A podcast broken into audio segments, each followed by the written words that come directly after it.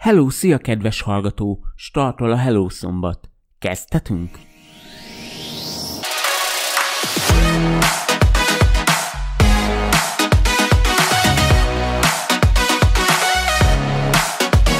Tech, média, önfejlesztés és közélet.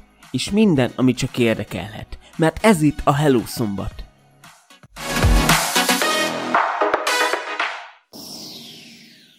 Hello Szombat Podcast. Sziasztok! Ismét szeretnék minden kedves hallgatót köszönteni, és megköszönni, hogy ismét engem választottál. Alaposetben elég mozgalmas hét áll mögöttem, de az elkövetkező időszakban még megterhelősebb lesz, de erről majd később beszélek, mert ez még meglepi lesz, nemhogy nektek, de még nekem is. Azonban ismét úgy érzem, egy komolyabb témáról kell ismételten beszélnem, ismét egy komolyabb témát kell előhoznom nektek, hogy valamelyest ismét felhívjuk a figyelmet erre is. Ugyanis ismét sajnos egy embert, egy értékes embertársunkat vesztettük el a héten. Elvesztettük, mert osztálytársai nem tudták elfogadni és bántalmazták. Igen, a vajai fiú esetét halva úgy éreztem, illetve több témával kapcsolódó cikk végig bogarászása után, hogy mindenképp beszélni szeretnék erről. Mindenképp beszélnünk kell, hogy mi a szarért. Már elnézést a szóért, de azért tényleg fel tud dühíteni, miért kell bántani a másikat. Miért? Ezt mondja már meg nekem valaki. Miért? És ezt tényleg kérdezhetném tőletek számtalanszor. És most oké, okay, hogy kicsit így a nyugalmam helyreállt, mondhatnád nekem, hogy mindig voltak bántalmazások a suliban, munkahelyeken. Mondhatnád azt is, hogy mindig voltak öngyilkosságok és olyan emberek, akik nem tudták könnyen feldolgozni a sérelmeket. Viszont akkor sem adnék neked igazat. Miért is? Én alapesetben, ahogy hangoztattam már többször is különböző részekben, különböző epizódokban, és biztosan hallottad te is, ha nem ez az első olyan epizód, amit tőlem hallgatsz éppenséggel, hogy miért bántjuk egymást. Nem tetszik a búrája. Nem kell ránézni. Neked túl vastag vagy éppenséggel túl sovány? Te élsz abban a testben? Nem. Akkor meg mi a fenét bántod? Én mindig azt mondom, ha ő jól érzi magát úgy, ahogy van, mi a szarért húgyért szólsz be neki? Ha ő fogai nem hófehérek, akkor is miért kell bántani? Ha valaki más iránt érdeklődik, mint hobbi, nem azért, amiért a nagy imádott tömeg, miért kell cikizni? És ez tényleg csak néhány dolog, amiért legtöbb esetben valakibe beleköthetnek. És ismét feltehetném azt a bizonyos kérdést, amit egy reklámból Ábeltől már rengetegszer hallottunk. De miért? Azonban mielőtt így a véleményvonatra felülök, és próbálok több zaklatási ügyet is előhozni és beszélni róla, előtte önmagában nézzük meg, mit is nevezhetünk iskolai zaklatásnak. Iskolai zaklatásról akkor beszélünk, hogyha egy diákot ismétlődően és hosszú időn keresztül negatív cselekedetnek teszi ki egy vagy több más diák. Ide kis kitekintés kapcsán elmondanám, hogy nem is olyan régóta foglalkozunk ezzel a témával ugyan blokk. Egészen 1982 végéig kell elmenni, és akkor figyeltünk fel rá. Ugyanis Norvégiában három körülbelül 14 éves fiú öngyilkosságot követett el, Véletűen azért, mert társaik zaklatták őket. És eléggé megrázó adat az is, hogy a 7-16 éves korosztály 15-20 százaléka legalább érintett valamilyen szintű iskolai zaklatásban. Legalábbis egyik portálon ezt írták. Elsősorban felsőbb évfolyamokon lehet megfigyelni, és főként fiúkat éri ez a zaklatási típus nyílt támadás formájában. Lányok körében a zaklatás közvetettebb formái figyelhetőek meg, mint a csoportból való kirekesztés, rágalmazás vagy különféle plegykák. Viszont a zaklatásnak elég is sokféle fajtája van, és ezen belül is most inkább az iskolai zaklatás járnám körbe. Viszont akkor hogyan is érhet zaklatás egy fiatal korút? Elsődlegesen talán a leggyakoribb a fizikai vagy a verbális vagy zaklatási típus. Fizikainak nevezhetjük a rugást, ütést, lögdösődést például. Verbálisnak pedig a csúfolódást, ugratást, én legalábbis úgy hiszem. Ezen túl lehet olyan, hogy elkerülik, mintha félnének tőle, de nem is ez a legjobb, vagy várj, undorodnának tőle, vagy különböző plegykákat adnak egymásnak róla, ezzel is hazugságokat állítanak a személyéről. Néhány hónappal ezelőtt beszéltem már nektek a tipikus cyber világról, ahol az internetes zaklatás zajlik, tehát most csak megemlítem nektek. Interneten úgy is megjelenhet a zaklatás, hogy e-mailben, közösségi oldalakon írkálnak neki személyes vagy álfiókokból, megszerzik valamilyen úton módon a jelszavát, és például feltörik a fiókját, és ott már elindult egy lavina, rosszabb esetben legalábbis, hogy az üzenőfalára különböző posztokat írnak, amit nem is a való személy ír, hanem az, aki éppenséggel feltörte a fiókját, és esetlegesen bántó megjegyzéseket tesz üzenetben ismerőseinek, vagy éppenséggel ismerősei posztja alá, és ezzel is már különböző vitákat tud szülni, és esetlegesen családi bonyodalmakat is tud kreálni azzal, hogy feltörte a fiókját. És oké, amit most fogok mondani, az talán régebben gyakoribb volt, de azért még mai világban is helyet kap ez is, hogy telefonon rejtett számról hívják, és nem szólnak bele, vagy esetlegesen a bele is szólnak, ott is különböző beszólásokat tesznek a személyére. Viszont mielőtt tovább megyek, ha te kedves hallgató ilyet tettél a múltban, vagy esetlegesen ilyet tervezel, akkor gyorsan dobd el ezt az ötletet, mivel a közösségi fiókok feltörése és ez a telefonos zaklatás is büntetőjogi kategória. Ezen túl szexuális zaklatás és fai zaklatás is megjelenhet, ha így tovább megyünk a témában. És talán ezeket nem kell körbejárni részletesen, mert önmagukban is elkeserítőek, hogy ezek az életünk részei, de talán annál is elkeserítőbb a tudat, hogy az iskolában is jelen vannak ezek. Elkeserítő, mert ugyebár épp a tini, meg az azt megelőző kor az, amire építkezik az életünk. Erre kellene építkezni, ezzel építenénk fel a jövőnket. Na és ha valakinek ez az alap nem stabil, tényleg nem tudni, hogy milyen fordulatot fog tudni venni az élete az illetőnek a jövőt illetően. Konkrétan itt arra gondolok, hogy ha valakit sokszor bántanak, ugyebár önbecsülése is megcsorbulhat, nincsen rendben az önértékelése, semmi önbizalma nem marad, így esetlegesen nehezebben, sőt, lehet egyáltalán semmilyen úton, módon nem tud másnak természetes lépéseket az élete valamelyik területén meglépni. Megfigyelhető ez a párválasztásban különlegesen, de akár a munkahelyi szinten is, hogy lehet magas iskolát végez, értsd valami szinten ügyvéd, vagy valami speckó egyetemi képzést, de lealacsonyító közegben dolgozik mégis, lehet teljesen más munkakörben, mint azt a végzettsége előírná, mert nem érezni a szakmabeli kollégáival egyenrangúnak magát. És tényleg az egész élet különböző lépései visszavezethetőek az ilyen személyeknek a gyermekkori sérelmekhez. Tehát tényleg azt tudom önmagában elmondani, hogy iskolai zaklatás sajnos mindig volt, és valószínűleg mindig is lesz, de tényleg ide azt tudom mondani sajnos. Ami viszont meglepőbb, hogy a kortás testi, lelki bántalmazás kiváltó okai ma is ugyanazok, mint évtizedekkel ezelőtt. Tényleg, ahogy említettem, túl jól tanul valaki, vagy épp túl gyengén teljesít a kisdiák, túl vékony, vagy épp túl súlyos szemüveges, vagy bármi más módon, de eltér a külseje a közösség többi tagjáétól. Persze azt is itt meg kell jegyeznem, hogy néhány felmérés korábban már rámutatott arra, hogy gyakran az irítség vezet oda, hogy valaki erre vetemedik. Ugyanakkor ténylegesen napjainkban nem marad az iskola falain belül ez, mindenképp átkerül az online közegbe is. Viszont az még mindig csak egy dolog, hogy egy fiatal bántásért, itt soha nem a bántott fél a hibás. Én minden esetben azt vallom, hogy három tagja van egy bántásnak. A bántó személy, a bántott személy és a közönség.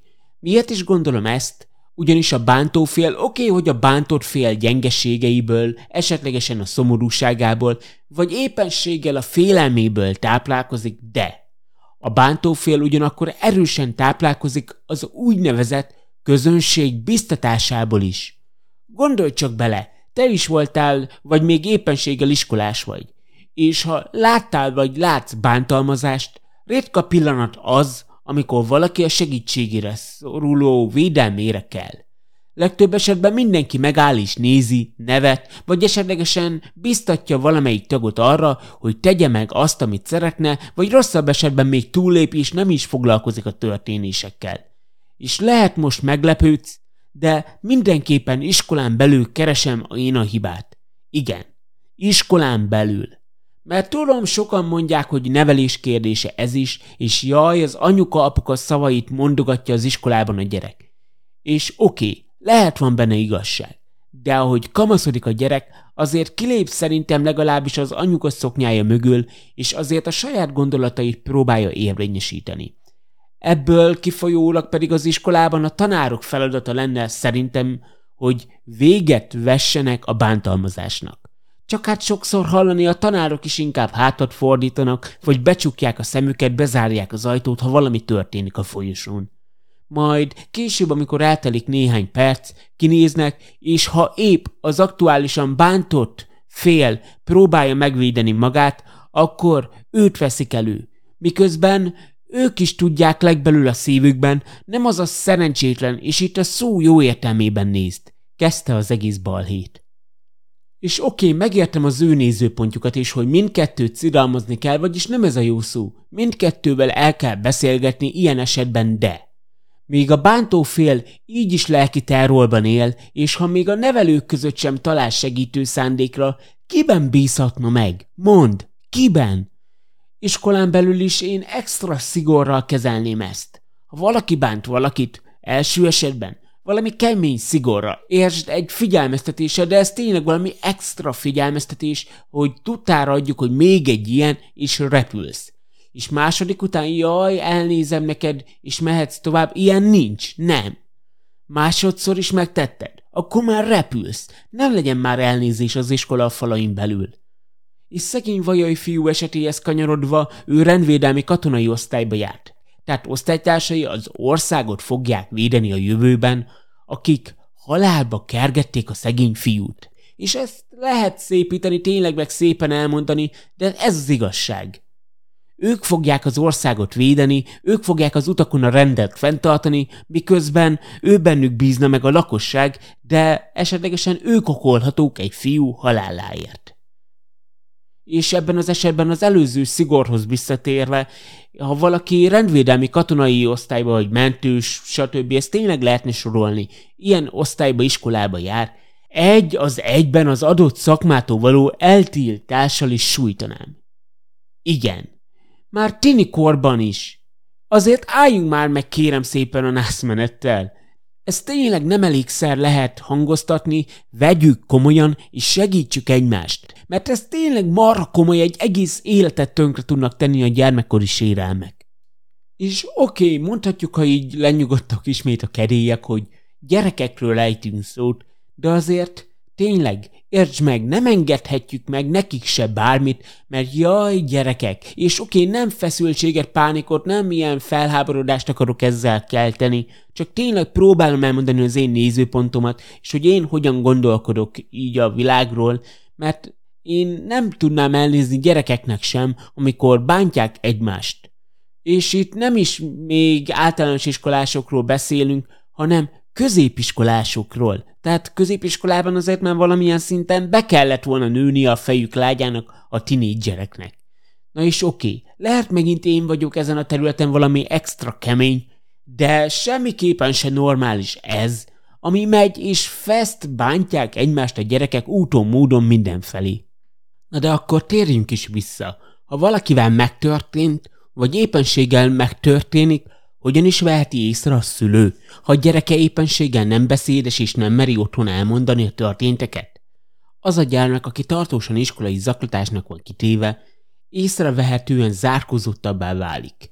Ha korábban jó tanuló volt, akkor megfigyelhető a tanulmányi eredmények romlása, de a tanulmányok mellett megfigyelhető továbbá a rossz alvás, különböző rémálmok. Zárkózottabb, zaklatottabb, nem megy szívesen iskolába, holott korábban nem voltak ilyen jellegű problémák vele, és akár nagyon rizikós, nagyon komoly esetekben kialakulhatnak akár pszichoszomatikus tünetek is nála, azaz reggelente fáj a hasa, a feje, de akár be is lázasodhat a diák mindenféle betegség valami szinten vírus nélkül is. Ha viszont téged bántanak, kérlek, figyelj rám! Merj beszélni otthon, ne félj! Merj kilépni ebből az egészből, nem hagyhatod, hogy ez a végletekig folyjon. Oké, okay, tudom, olykor fenyegetnek, hogyha szólsz róla, ez vagy az lesz. De ne hagyd magad! Kérlek, Ne hagyd magad rosszba keveredni. Amúgy tudjátok, annyira rossz látni, hogy sokszor beszélek fiatalokkal, hogy szegények már tinikoruk ellenére össze vannak törve. Össze vannak törve lelkileg, mert felgyorsult világunkban már évekkel korábban fel kellett nőniük. Én tisztán emlékszem, hogy 10-13 évesen még javában kint játszottunk az utcán, a határban például. Illetve közben azért a számítógép akkoriban már megjelent, és az MSN is hódított, de inkább csak játszottunk online. De oké, okay, rosszul mondtam, nem megjelent a számítógép, annyira öreg azért nem vagyok, hanem éppenséggel egyre elterjedtebb lett a szinte minden háztartásban. De tényleg, akkoriban még a játékokkal se annyira terjedtek el, alig volt valami számítógépes játék, ami tényleg már jobb grafikával rendelkezett az akkori számítógépekhez képest.